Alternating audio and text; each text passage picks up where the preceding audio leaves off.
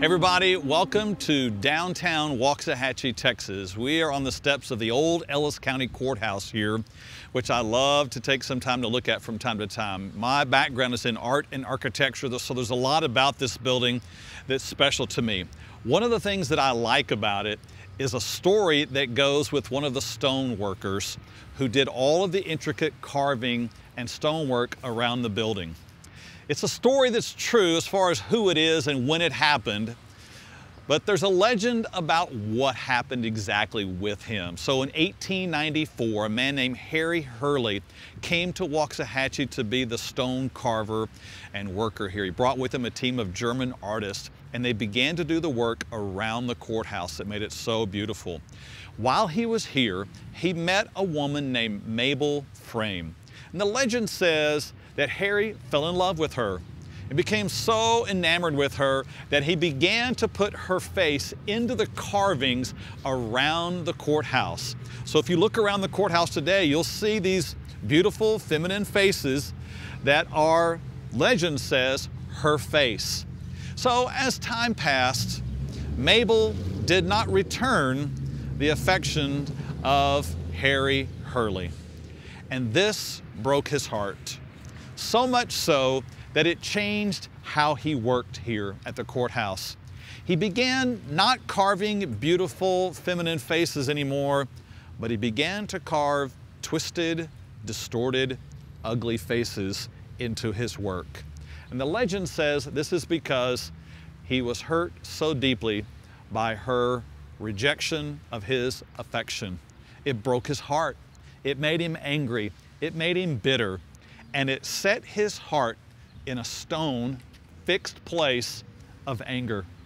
And it fixed forever into the artwork of the courthouse, her face as twisted, distorted, and sometimes even looking demonic. You know, the events that come into our life have a way of shaping us.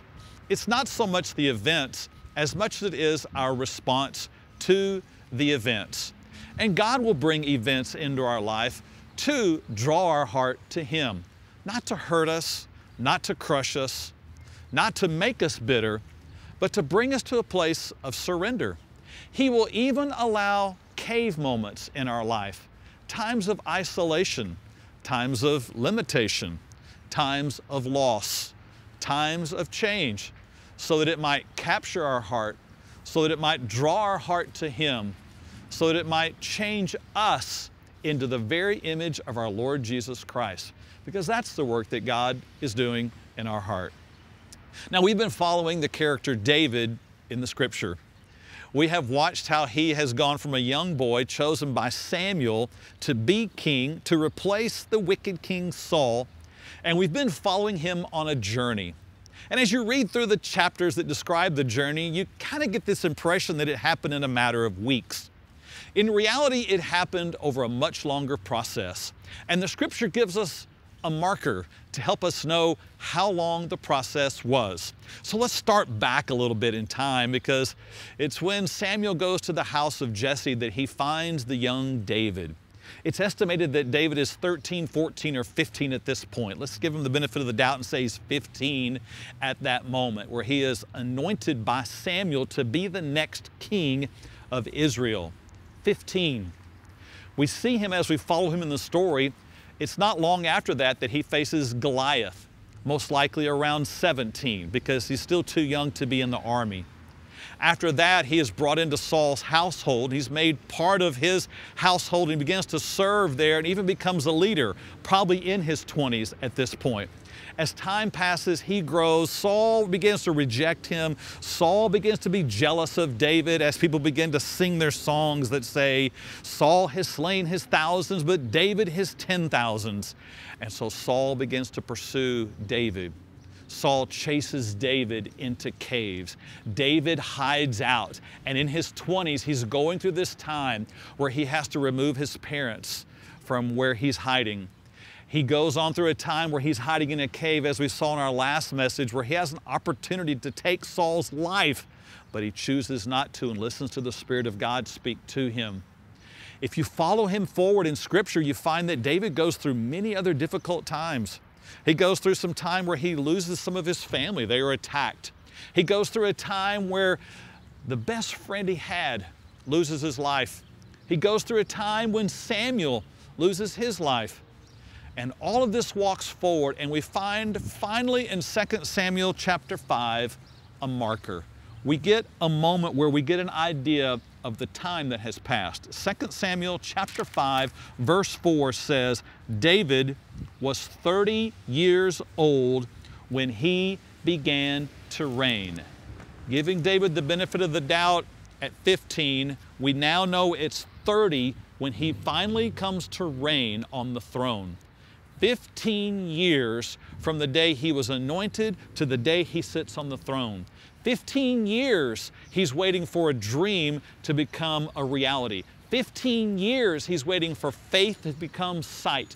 15 years he's going through pain and suffering and hiding and waiting and wondering is what God said ever going to come true? 15 years you follow him in Scripture.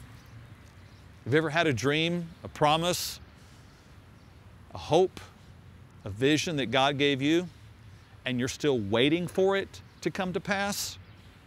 If so, then you'll find some help in our story today because we're going to follow David and see what it was that helped him get from 15 to 30 and not lose his faith, from 15 to 30 and not become bitter 15 to 30 and not have his heart set in stone with anger and resentment toward others and toward God.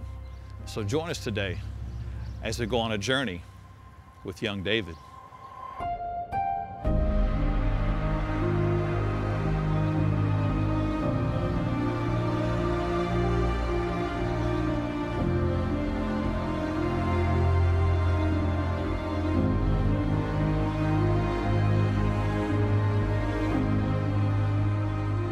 So David's path to the throne would require great faith. Anytime you're walking with God, it requires faith. In fact, without faith, that journey is impossible. It's not just important, it is essential. If you do not have faith, you cannot walk with God. The Bible says without faith, it's impossible to please Him. And those who have faith must believe that He is God and that He is the rewarder of those who diligently seek Him. This is how you make it 15 years from promise to reality is you trust God by faith. Now, the Bible has, uh, of course, a lot to say to us about faith. And probably one of the most well known verses comes to us from Hebrews 11. It says that in verse 4, I'm sorry, in verse 1, faith is the substance of things hoped for, the evidence of things not seen. Now, the New King James uses the word hope, but in our language today, we don't have the same definition for hope that was originally used. We think of hope today as something that might come true. But when the Bible spoke of hope, it speaks in terms of confidence and certainty. In fact, I like to use the word anticipation. It is the anticipation that something will happen, that God will do what He has said. And for us in our modern dialect today and language use of words, hope and anticipation are a little different. For example, when I was a teenager, I hoped I would get married. I hoped I would meet someone beautiful. I hoped I would meet a godly young woman. But the day I met Heather, that all changed because I knew I had met someone who was beautiful and loved the Lord and that I wanted to spend the rest of my life with. And as we dated and as we got to the point where we proposed, or I proposed and she said yes, all of a sudden hope changed and there began to be anticipation anticipation for the day of a reality. And it did become a reality. In fact, on June 2nd, Heather and I will celebrate 30 years together. There was a difference from hope to anticipation. So after we'd been married, really not very long, we had hoped we would have children. But soon, hope turned into anticipation because Heather was pregnant. And then we were looking forward to a reality.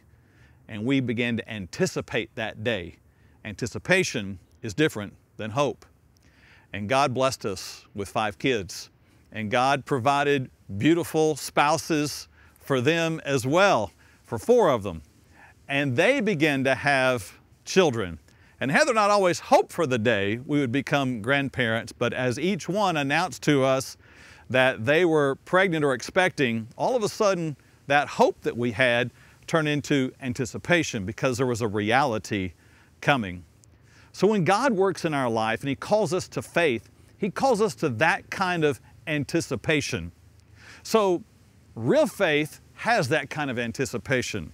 Real faith doesn't just say, well, I hope God will be with me. No, faith says, I am confident God is with me. I am anticipating Him to work in my life. Hope, hope says, well, it might come to pass.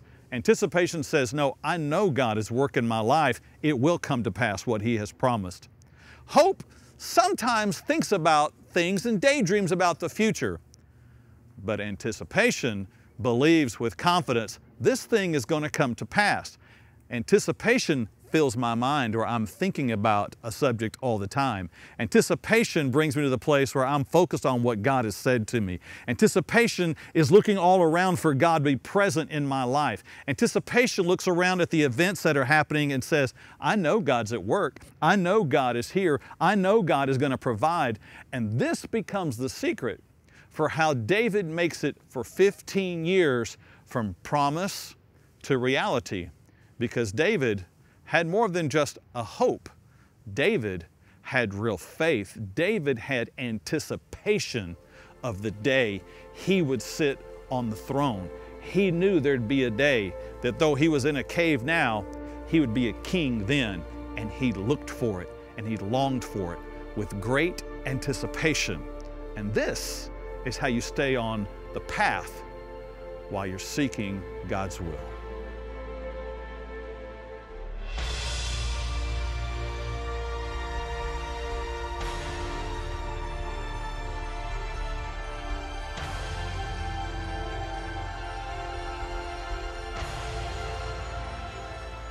So, our message today is called Anticipation over Frustration. You know, this is where faith enters in and changes us.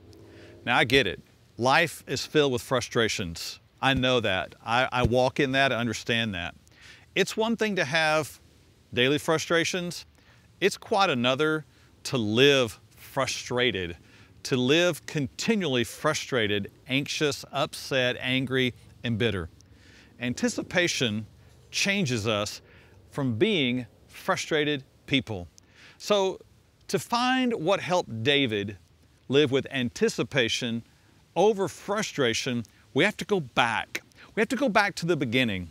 We have to see where this all started for David, and that's in 1 Samuel 16, verse 13. Something happens when Samuel goes to his house and he sees all of his brothers, and Samuel chooses David. Something happens in the next moment that gives David the anticipation he's going to need. In verse 13 it says, Then Samuel took the horn of oil and anointed him in the midst of his brothers. And the Spirit of the Lord came upon David from that day forward. In a very symbolic, sacred act, Samuel the prophet took oil, poured it on young David's head as a picture to him and to his brothers and to his father, this young man has been chosen by God. And this oil represents God's choosing, God's presence, God's calling upon his life. This means that what he has anointed, you can anticipate to come to reality. And so David will forever remember this moment. Your anointing unlocks your anticipation. So this will be key for David as he walks through some frustrations. He'll always remember this moment. In fact, the way the Bible describes it says the Spirit of the Lord came upon David at that moment. Something changed in him. From that moment forward, he didn't see himself the way he used to. He saw himself differently. He knew the presence of God was with him, for him, and at work in him. He was anointed, he was set apart, he was chosen. And you might think, well, man, you know, if someone came to me and had a message like that, if someone came to me and I was anointed by God and I knew what my destination was and I knew He was with me and I knew I could be confident in Him, you know, I might be like David. I might be able to survive some cave moments. I might be able to, to walk through frustration. I might be able to survive 15 years of not seeing it all come to pass yet. Well, I have good news because as we as believers now living on the other side of the cross, and living on the other side of the book of Acts, there's been an experience that has happened. What was symbolic in the Old Testament came to reality in the New Testament. The day you put your faith in Jesus Christ and followed Him, you were changed. You became the temple of the Holy Spirit. Something new happened in you that day. And the New Testament tells us something about what happened to us in that moment. We were filled with the Holy Spirit and we received an anointing. So 2 Corinthians chapter 1, beginning in verse 20, tells us something about an anointing that you and I have received. It says in verse 20, For all the promises of God in Him, Jesus, are yes, and in Him, amen, to the glory of God through us. Verse 21 Now, he who establishes us with you is Christ and has anointed us is God. The one who has anointed us is God. You have been sealed, it goes on in verse 22, and have been given the Spirit in your hearts as a guarantee. So young David had some oil poured on him, symbolic of the Spirit, you have had the actual Spirit of God poured into you today. You have become the dwelling place for the Spirit of God. Young David needed a picture reminder. You and I have a different reminder. We have the Spirit of God in us who speaks to us. This is our reminder today. Young David had been anointed for a position where he would reign. You and I have been anointed for a different place we'll reign in fact, the Bible says that you and I, the minute we put our faith in Jesus Christ, that we were seated at the right hand of the Father where He is reigning. You have already been anointed and made a king in His kingdom. You have already been seated with Him in Christ. You can rely on your anointing in the same way that you say, well, how am I going to have my anticipation and my frustration? You do the exact same thing that David did. You go back and say, you know what? I have been anointed by God with His Holy Spirit, and this gives me anticipation. If He put His Spirit in me, then I know He's got a plan for me. If He put His Spirit in me, I know He's going to finish what He started. He's going to bring me forward to what He's promised. He can't deny Himself, and therefore He can't deny me. I can rely on my anointing and know I will see the promises of God come to pass in my life. This is how you build anticipation. You go back and you rely and you recognize and you lean into the fact that you have been anointed by the Holy Spirit.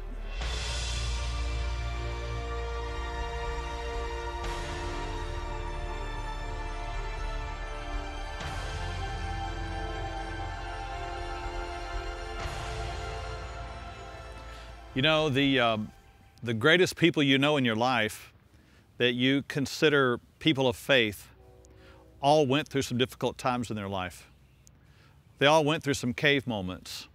They all went through their frustration and they leaned into their anticipation. They leaned on their anointing. That's what got them through it. That's what got young David through it. Not everybody who goes through a cave moment, however, comes out healthy on the other side. Sadly, there are those who go through trials and the trials really do break them. They go through cave moments, and the cave moments change them, and not for the better. They end up further away from God. They end up in greater anxiety, greater depression, greater loss into the world. But the Bible says that it's how we respond to our cave moments that makes the difference. There's a chapter in the New Testament, this Hebrews 11 we've looked at, that gives a description of people who trusted God even in their most difficult and trying times. And it lists them one by one throughout the Old Testament. And as it gets to the end of the list, it just lists the names because the stories become too rich, too big, and you can tell the writer has just run out of time. So Hebrews 11 verse 32 says, And what more shall I say? For the time would fail me to tell of Gideon, Barak, and Samson, and Jephthah, also of David and Samuel and the prophets, who through faith subdued kingdoms, worked righteousness, obtained promises. They stopped the mouths of lions. They quenched the fire or the violence of fire, escaped the edge of the sword, out of weakness were made strong, became valiant in battle, turned to flight the armies of the aliens. Women received their dead raised to life again.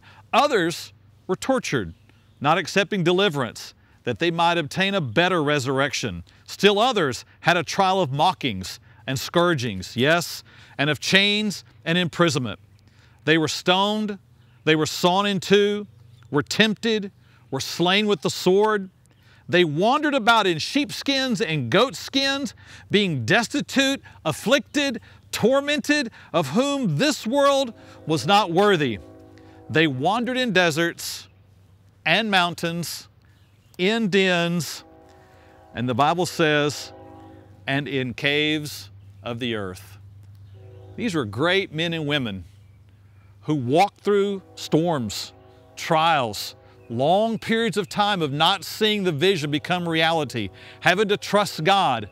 They went through cave moments, but they believed. And this is what made them great. This is what brought them out. This is what transformed them. This is what enabled them to see the glory of God. And I love what it says in verse 39 that these all obtained a good testimony they had a good word spoken about them from God, from others, and it says, because of their faith.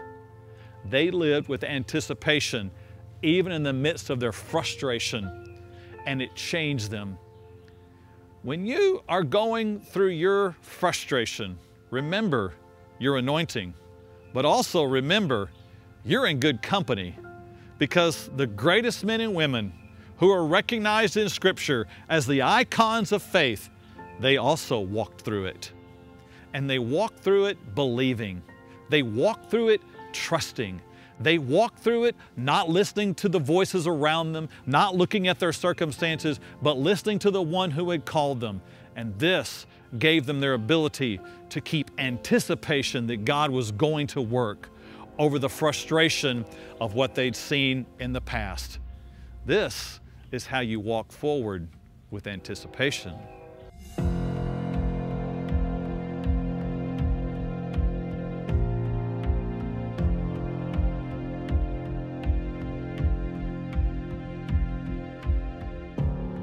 We have some of what David wrote in the Psalms that tells us what his heart was like as he went through these 15 years. And I just imagine what it had been like to have heard David cry out, to hear David pray, to hear David long for God's promises to be completed.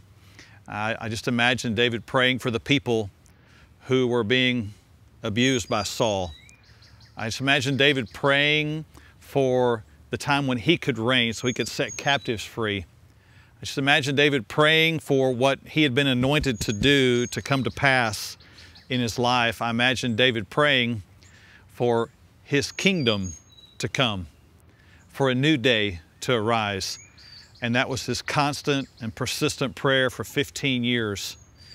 It's no surprise to me that we come to the New Testament that when the disciples hear Jesus praying, they hear him pray with such passion. They hear him pray with such confidence. They hear him pray with a certainty that they'd never heard before. And I've been in some situations like that where I've heard other people pray and I thought, wow, I almost feel like if I open my eyes, I would see Jesus in the room right in that moment because they had a, a confidence about them praying. They had a confidence about them when they were uh, crying out to the Lord. They talked to Him like He was just right there, and they had such an emotion and passion. And so when the disciples heard Jesus praying, they said, Lord, can you teach us to pray like that? And they weren't talking so much about the words He used as much as the passion. But Jesus listened to them, and Jesus answered them and he gave them instructions that I imagine would have been something like what David would have prayed. In Matthew chapter 6, verse 9, Jesus said, Here, Here's how you pray. You say, Our Father in heaven, hallowed be your name, your kingdom come, your will be done on earth as it is in heaven. And he went on and gave them instructions, but just that part right there fits so well in this series because we're talking about praying and living and walking in anticipation that God will bring His kingdom to bear out of the cave that we're in. And so when Jesus says, go ahead and pray, pray with confidence, pray with certainty, and pray with the anticipation that your kingdom will come, that God's kingdom will come to reign that his kingdom will swallow up all the other kingdoms of the world, that his kingdom would come, that his will would be done on earth as it is in heaven. Can you imagine that? God's will being done on earth in the same way it is in heaven, because in heaven, his will is done perfectly. His will is done immediately. His will is done without any hesitation. His will is done without any resistance. His will is done without any sin being present. And so Jesus says, you can pray in this way. Pray that God's kingdom would come. Pray that His will would be done here, the same way it is in heaven. Pray with that anticipation. Pray with that confidence. Pray with the certainty that what He said, He will bring to pass. You know, the most moving moments I've been in in prayer really have been since coming to Vertical Church. And it's been when we've gathered together as a church, or some of our elders have gotten together because someone has called and said, I'm going through a difficult time right now. Whether it be something they were struggling with in their heart, or if it was something they were struggling with in their body. And those men got together and we prayed, or our church gathered together and we prayed. Those moments when we verbalized, God, bring your will to bear here, bring your kingdom to bear here. Those moments were some of the most powerful moments. They're the moments that unlocked anticipation in all the hearts of those who prayed and anticipation in the hearts of the one being prayed for. Oh, there's power when you verbalize it, there's power when you internalize it, and there's power when you socialize it and you make it part of a group setting. This is how you unlock anticipation. This is how you believe with confidence. And this is how you walk forward and see God's kingdom come to bear in the midst of your time, even in the cave.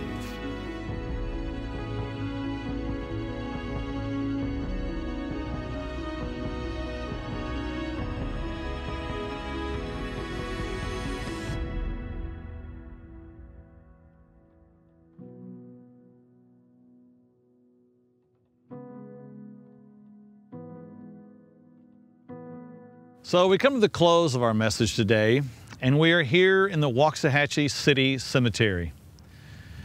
The first burial happened in this cemetery in 1852 on January 1st. Since that time, the four acre tract of land has expanded to over 60 acres. There are well over 10,000 graves here in this place. Cemetery is a place we come to where there is grief, loss, pain. And it's the place we come to where we remember some things as believers. And this is why we come to this spot today for the close of our message. Because it is here, as followers of Jesus Christ, that we come and we grieve, but we do not grieve as those who have no hope, no anticipation. We come and we grieve, but we grieve with anticipation. We look forward to something beyond this place.